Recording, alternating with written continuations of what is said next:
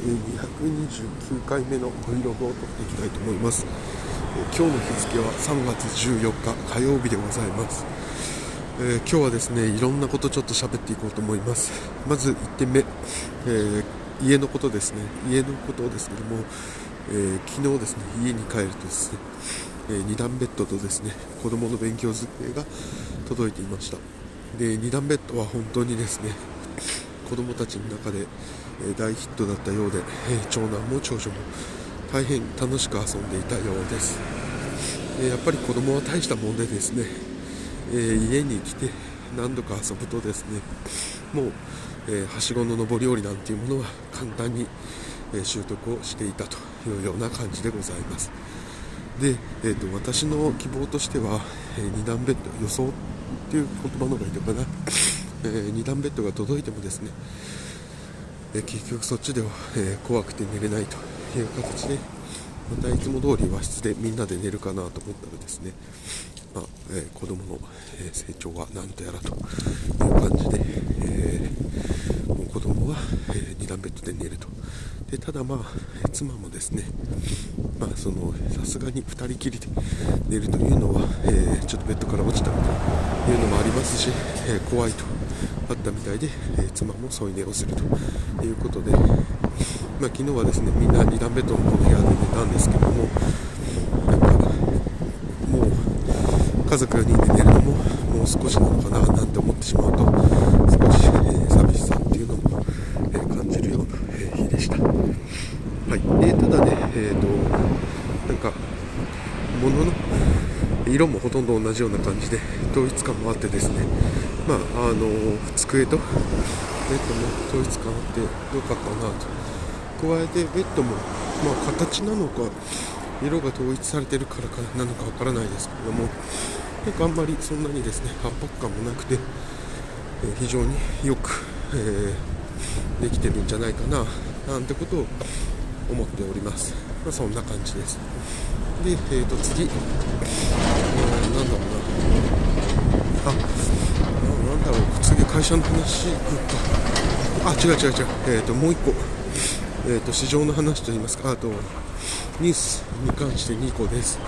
で1個目がえーと、バウアー選手、えドジャースで、えー、サイ・ヤング賞。ドジャースの時ではないのかな、えー、サイ・ヤング賞も取ったバウアー選手が来年度あ今年度、えーと、ベイスターズに加入します、えバウアー選手は21年かな。20年のオフに、えーと、サイ・ヤング賞を取ったんですけれども21年の終わりに、まあ、扶助暴行を訴えられて、えメジャーリーグからは、え300試合ぐらい。でその後、減刑といいますか、えー、少なくなりまして、えー、約、え200試合ぐらいの、え出場停止ということで、まあ、今シーズン中もほぼ出れないというような感じで、えドジャースからですね、えウェバーという、まあ、自由契約あのになっていた選手です。でそれを DNA としては、まあ、いろんな調査をして、まあ、その駆除暴行というところがアメリカの高等裁判所で不起訴になっているということも踏まえて、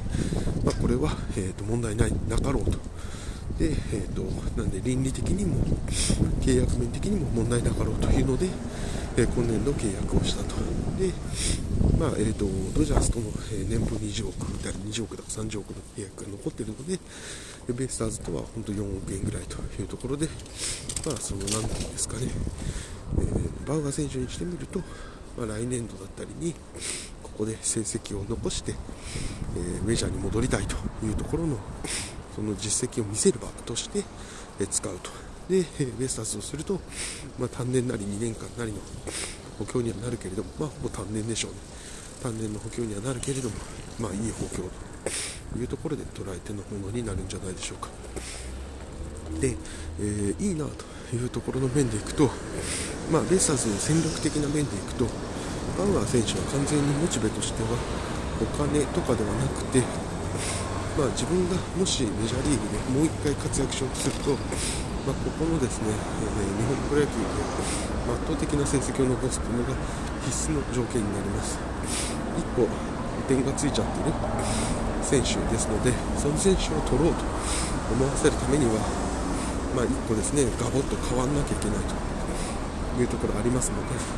で、そのお手を、えー、超えてでも取りたいと思わせる選手になるということが大事かなということで、まあ、成績に対してかなりコミットしてくるといいますか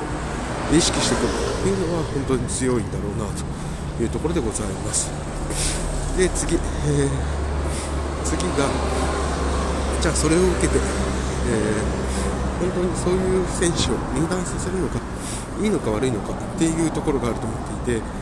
えー、ちょっと私はそこ詳細わからないんであれですけれどもってなったのがまあそのお金で示談で解決してもう不起訴みたいなことなのか、まあ、刑事罰刑事的に検事的に、えー、これは、えーと、と証拠が揃ってないとかそういった意味での不起訴なのかっていうのは1個あるかなという気がします。で加えて、えーと、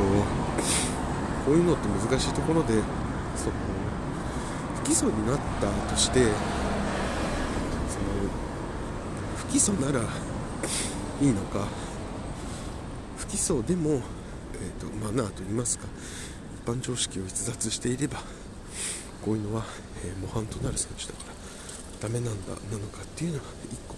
個分かれる気がしています。で昨今はスポーツ業界はどっちかっていうと、えー、法律で有罪無罪というよりは、えー、マナーといいますか模範であるかどうかっていうところが、えー、大切にされている気がします。で特にそれはアメリカなんかだとそうなんじゃないかなという気がします。まだなんでねえっ、とあ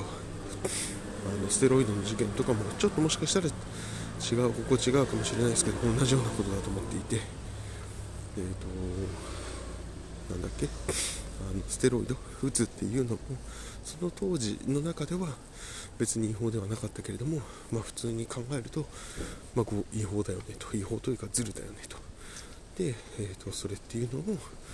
えー、将来にわたって将来未来から過去過ぎた年が過ぎてから過去でその人たちを断罪するみたいなことありますか？そういう意味ではですね、まあ、まあ、メジャーリーグの球団が、えーと、パワー選手を獲得しに来るっていう可能性は、まあ、極めて低いんだろうなというのがあの正直なところです。でこれはバウアー選手も分かってるなと思うんですけども、まあ、自分なりのけじめといいますか何もなしでただ座して死を待つのみというわけにはいかないということなんじゃないかなというところでございます。そしてもう1個が、えー、とあれですね。アメリカのシリコンバレーの銀行が、えーと、破綻したというのがあります、まあ、何かというとアメリカの3校だか4校ぐらいの銀行が破綻していてみたいなところで、まあ、これ何が原因かというと,、えーと、アメリカでは今、えー、急激なインフレが進んでいますと。で、えインフレを退治するために、え政府は金利をめちゃくちゃ上げていますと。で政府が金利を上げるとどういうことが起きるかというとごめんなさい。私ちょっと詳しくないんですけどもイメージとすると、え国債100万で買って、えーと、翌年には、まあ、何年間で101万で売ります。という国債があったとしたときに、えーと、金利が上がると5%金利が上がるとなんか101万中の5%が金利なんで実質分は96万になるみたいなことで100万でも買ったものが96万になっちゃったみたいなことなんだと思うんですけども、えーと、それによって、えーと、銀行そのシリコンバレーの銀行としては、えー、かなりの評価損が出ましたと。なんでイメージとすると国債で運用するっていう一番硬い運用していたつもりがその国債に、えー、実は、えー、想像してないボラティリティがあって、えー、かなり、え資産が目減りしたと。で、資産が一気に目減りして、えまあ、こういう、えー、と今後も金利の引き締めが強くなるんじゃないかみたいなところがあるので、えこの銀行大丈夫かというふうになって、え取り付け騒ぎが起きてみんなが、えお金を預金を引き落と。すそうすると、えその銀行の、えー、と引き出される、えー、とものに対するお金を用意しなきゃいけないので銀行は、えーと、目減りしている資産を売却すると。そうするとやっぱり、え、実際、評価ゾーンだったものが実損に変わってしまって、え銀行の、えーと、その何ていうんですか財務状況を悪くして最終的には、え倒産パターンになったということ。で、えーと、これ、何かというと多分、えーと、その記事でも書いてありましたけれども金利っていうのは、まあ、比較的、えー、高いまま継続されるだろうということと、えー、このビジネスモデルというのは日本の、え地方銀行なんかも全く一緒なのでですね、えそういう意味では結構危ないのかななんてことを思ったりするわけです。なんで、えーとまあ、そんなことがありましたという話なんですけどもそこは一個大切な大切と言いますか今後大きくなってくる